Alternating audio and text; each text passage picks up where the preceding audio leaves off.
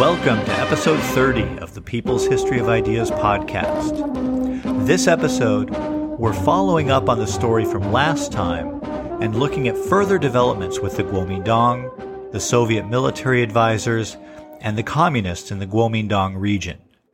This episode will see the tightening up of the revolutionary government in Guangzhou and the escalation of tensions with the British as the May 30th movement comes to the Pearl River Delta region. Let's start with the first military campaign waged by the newly trained and armed National Revolutionary Army. When Sun Yat-sen left for Beijing at the end of 1924, the forces of the warlord Chen Jiongming in eastern Guangdong saw an opportunity to retake Guangzhou. Chen gathered together a coalition of generals and military units opposed to the Kuomintang and was probably receiving funding from the Guangzhou merchants who had recently had their merchant corps crushed, as we discussed in the last episode. In total, he had around 50,000 troops and arrayed them against Guangzhou along three fronts.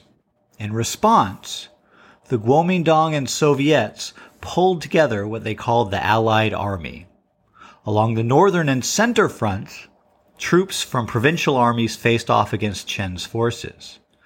On the northern front were Yunnanese troops, while the Guangxi army held the center front. Neither of these fronts actually saw much fighting. Rather, most of the fighting took place during a six week campaign along the southern front, which was dubbed the Eastern Expedition and began in early February 1925. The Southern Front forces numbered about 10,000, with a bit under 3,000 provided by the Whampoa Academy, divided into two regiments led by Chiang Kai-shek. These came to be called the Party Troops. While the expedition was formally led by a Chinese general, the overall strategy for the campaign was devised by General Vasily Blyucher, an extremely talented and charismatic Soviet general who was something of a natural military genius and who also weighed in with day to day advice as the campaign unfolded. By the end of March, Chen Jiongming had been forced to escape to Hong Kong and eastern Guangdong was solidly in the hands of the Kuomintang. The political training of the troops from Whampoa stood in contrast to the warlord troops that the peasants of the Chinese countryside had become accustomed to. Probably the greatest difference between the National Revolutionary Army troops, or party troops, and regular warlord troops was that they didn't loot. This was an improvement over the experience just a few months earlier when the merchant corps were defeated in Guangzhou and a massive amount of looting followed. In addition to not looting, the troops were forbidden from requisitioning food and housing, from forcing locals to carry supplies, and from forcing merchants to accept military scrip. And party representatives were assigned to each unit to remind troops to observe these rules. This was a new type of army, and the local people responded with active support, including serving as guides, spies, and messengers. In fact, the service of guides was extremely important because many of the maps that they had of the countryside just showed the locations of towns and telegraph lines with no notations at all for the terrain. Political work among the population was also a central component of the success of the campaign. Hundreds of thousands of proclamations and leaflets were prepared for distribution by propaganda squads that went out in advance of the troops or accompanied them. In addition to distributing propaganda, they held rallies and emphasized that they were fighting to end the foreign oppression of China and to end the predations of the warlords. Perhaps predictably, the nature of what sort of propaganda should be employed did create tensions between communist and non-communist forces among the propagandists. As of January 1st, 1925, there were 31 members of the Socialist Youth Corps, the Communist Party's youth organization, which soon changed its name to the Communist Youth Corps, among the Whampoa cadets. And in addition to the Soviet advisors, there were Chinese Communist Party members in the political apparatus of the academy. Most prominent among these was the head of the academy's political department and also head of Kuomintang affairs for Eastern Guangdong, Zhou Enlai, a communist who had been a student leader during the May 4th movement before spending four years in Europe, where he had joined the French branch of the Chinese Communist Party. The the communist cadets organized something called the Spark Society at the Whampoa Academy, which had enrolled 60 members in late 1924 when it was created. But in general, the communist cadets were careful about maintaining unity with the more conservative nationalist students who predominated at the academy. Clearly, there was a fine line that was being walked. And when it came to the concrete practice of rallying the local population to support the Eastern expedition, the political differences came out between the more conservative propagandists and communists who emphasized issues of labor rights and land reform, in addition to an anti-imperialist political message. In his capacity as commander of the Whampoa contingent, Chiang Kai-shek tried to mitigate the conflicts. In light of later events, it's ironic that the right wing at this time uh, identified Chiang as a leftist.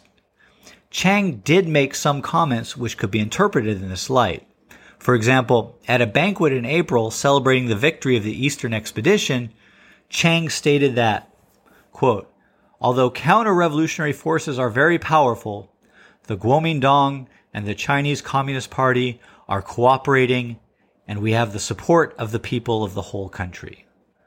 The leader is dead, referring to Sun Yat sen, but there still is advisor Borodin to lead us. End quote. Which led some on the Kuomintang right to think that Chiang had joined the Communist Party.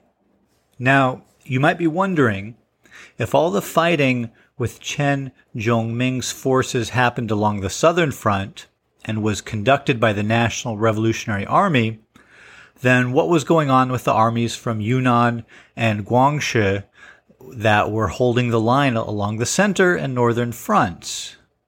Well, apparently once the campaign began, it dawned on the warlords who were leading these two allied armies that the Kuomintang government in Guangzhou was no longer closely guarded by its most loyal forces and this would be a good opportunity to seize the rich tax base of the city of Guangzhou for themselves.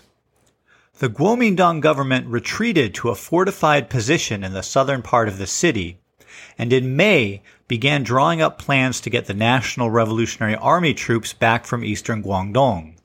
They also held a plenary session of the Kuomintang Central Executive Committee, which, among other acts, called for moving forward with reorganizing the structure of the Kuomintang's armed forces so that there would no longer be independent, nominally allied armed forces that might do things like decide to take over a rich city's tax base rather than march off to fight to unify China. In a fit of only momentarily impotent pique, the plenum declared that those who opposed the reorganization would be dealt with severely. If you remember from episode 26, the May 30th movement really didn't have an impact in Guangzhou until late in June 1925. The reason was that the beginning of June was taken up with the battle to retake Guangzhou from the Yunnan and Guangxi warlords. Just as with the Eastern Expedition, an advanced propaganda team conducted work within the city to prepare the population politically to support the offensive against the warlord occupiers. Labor unions were mobilized to tie up the three railway lines in the city, and the population was organized to prevent looting. Fighting took place from June 6th through 12th, and once again the National Revolutionary Army was victorious. According to a Soviet account of the battle for Guangzhou, the Soviet advisors were central to the effort. The plan of attack was devised by Blucher, and Soviet advisors were placed in the various nationalist units in order to ensure uniformity in carrying out the attack plan. Guangzhou had been the safe haven for the Soviet Kuomintang alliance, and so retaking the city was absolutely critical. The political fallout of the first of first the Eastern expedition and then the battle for Guangzhou was to strengthen the left wing of the Kuomintang in general, at least regionally, and by extension in the central apparatus of the Kuomintang, which, after all, was based in the area. And in particular, Chiang Kai-shek's position was strengthened because of his role in leading the nationalist troops. It was, after all, politically inopportune for the Soviet advisors to claim the glory of the victory for themselves, and so Chiang Kai shek was the main beneficiary of the need to offload that military glory onto a Chinese military leader.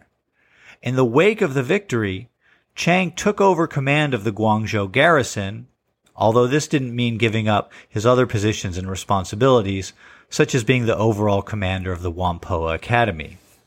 In any case, the efficacy of the alliance with the Soviet Union and the politicized form of warfare advocated by the Soviets and the Communists had been clearly vindicated by both the Eastern Expedition and the Battle for Guangzhou, and this served to isolate the Kuomintang right in Guangdong province. At the time of Sun Yat-sen's death, there were three figures in the Kuomintang who were seen as his most likely successors in leadership. These were Hu Hanmin, Wang Jingwei, and Liao Zhongkai. At the time of the battle for Guangzhou, Hu Hanmin had held the position as acting overall leader of the Kuomintang.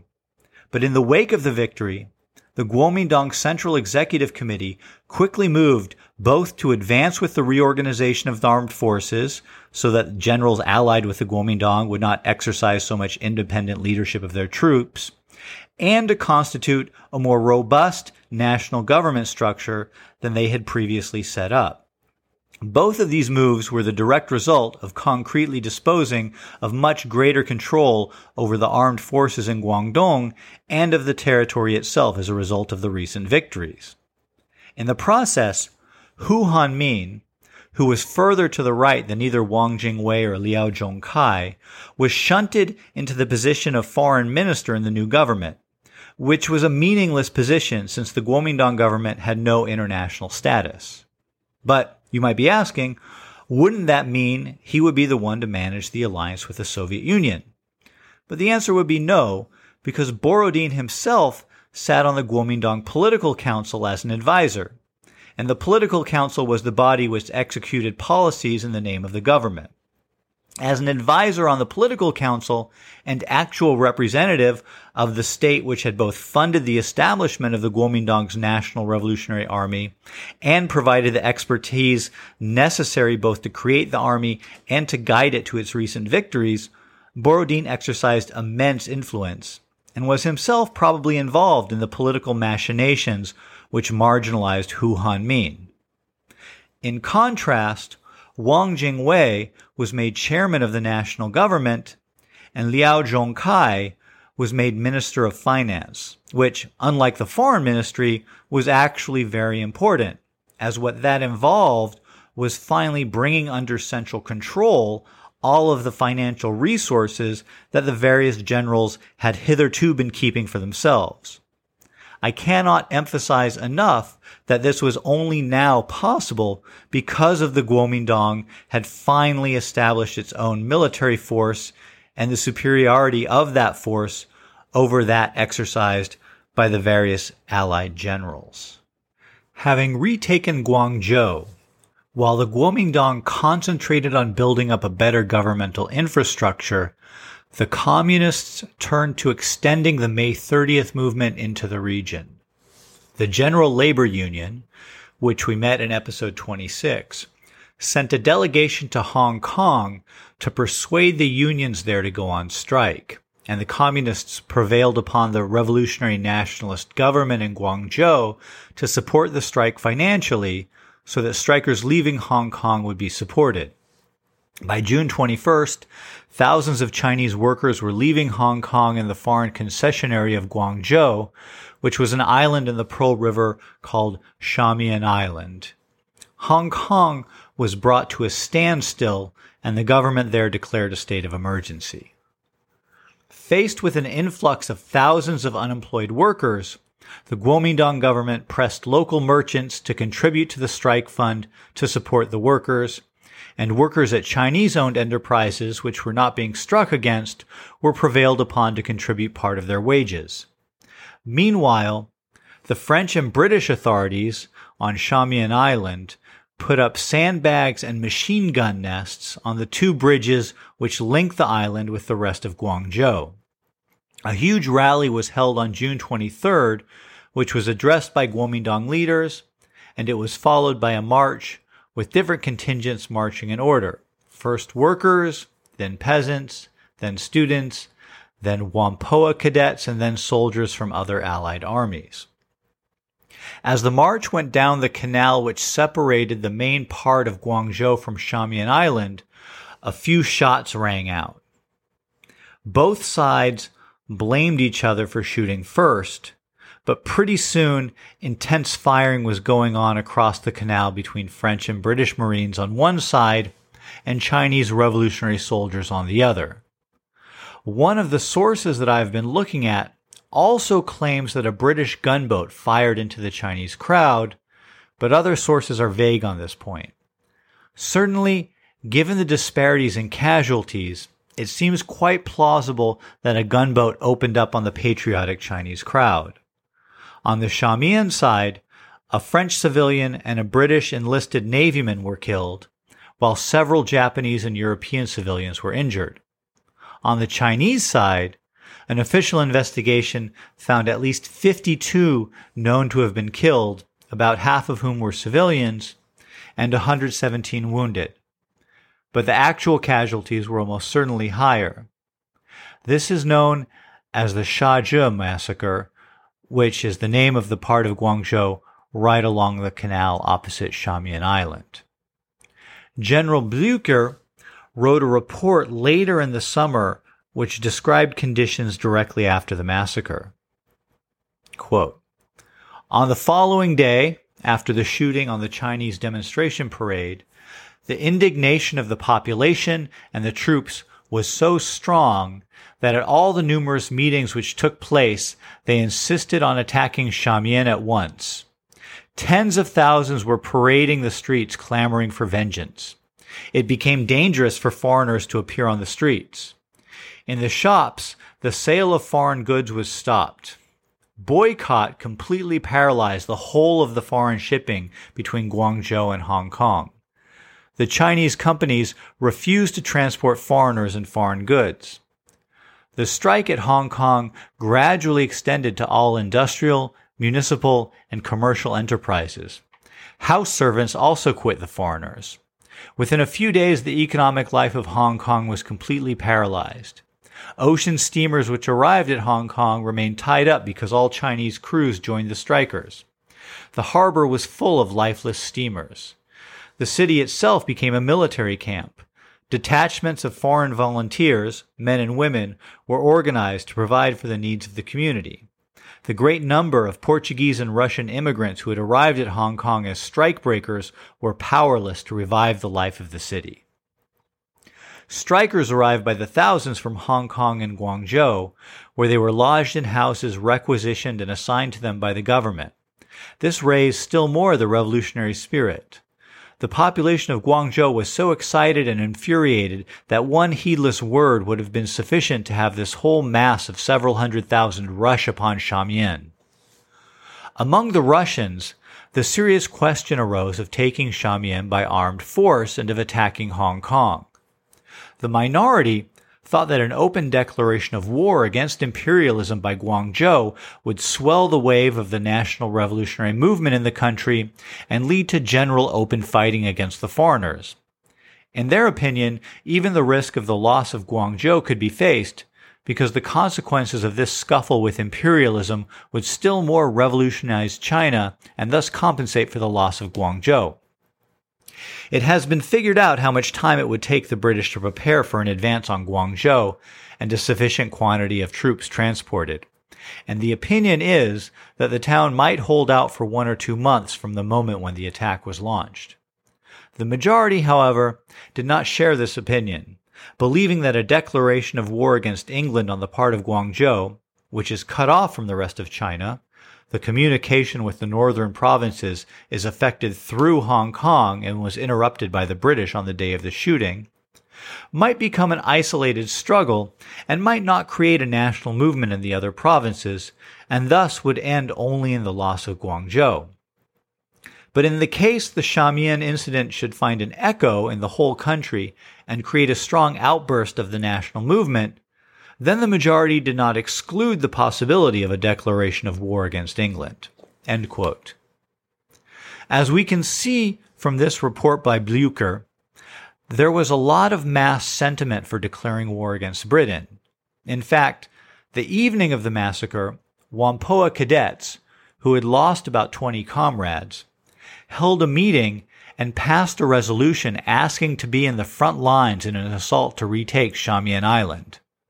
And even though both the Soviet and Kuomintang leaderships decided that war against Britain was imprudent for the time being, we can see from Blücher's report that they did not rule it out of the question if events turned more favorable nationally. And on the Kuomintang side, we have this letter that Chiang Kai-shek wrote to Blücher on June 26th, three days after the massacre. Quote, I had drafted plans prior to the Shamian incident for fighting the British. In view of the present situation, it is necessary to carry out immediately the proposals on military construction suggested in my plans, e.g., repair of fortifications, establishment of mine factories and shipyards, etc. The government should complete within three to six months military preparations for an armed struggle against the British. British influence in the Far East has indeed reached a climax. I believe that, besides employing peaceful means of struggle, such as a boycott of British goods, our party should start military preparations to be completed within half a year for a long period of struggle against the British, which may last for three to five years. It is therefore necessary to establish within the Military Council a special affairs department or a national defense committee to which a large number of Russian advisors should be appointed. The committee should be held responsible for the distribution of work and the study and investigation of plans in order to centralize responsibility. What is your reaction to this suggestion? I am enclosing for your reference a copy of my plans. It will be appreciated if you would treat them as confidential for the time being and add to them whatever suggestions you may have, so that they may be used to facilitate a decision on me- at the meeting on military construction. Chiang Kai-shek. End quote. So we can see that Chiang, at least, wanted to start immediate military preparations so that war could be launched against the British in a few months' time. However, having decided that immediate military action was ill advised, the Guangzhou authorities presented a diplomatic note to the British and French on June 26th. They demanded an official apology for the shooting, punishment of the senior officers involved, withdrawal from Guangdong waters of all warships, return of the foreign concession on Shamian to Chinese administration, and compensation for the killed and wounded. The British and French, for their part, considered the Kuomintang to blame for the entire incident and refused to negotiate. Next episode, we'll pick up here and see how events proceeded in the contention between the Soviet allied Kuomintang and the British allied warlords. And remember, when we get to October 1925, we'll then be at the point where Mao Zedong comes down into Guangzhou fresh from the peasant organizing in Hunan province that we discussed in episode 28 and becomes acting propaganda minister in this newly strengthened Kuomintang government. And before I sign off, I want to remind listeners that ratings and reviews can help other people f- to find this podcast. So please consider leaving a rating or review if you learned something or enjoyed this episode.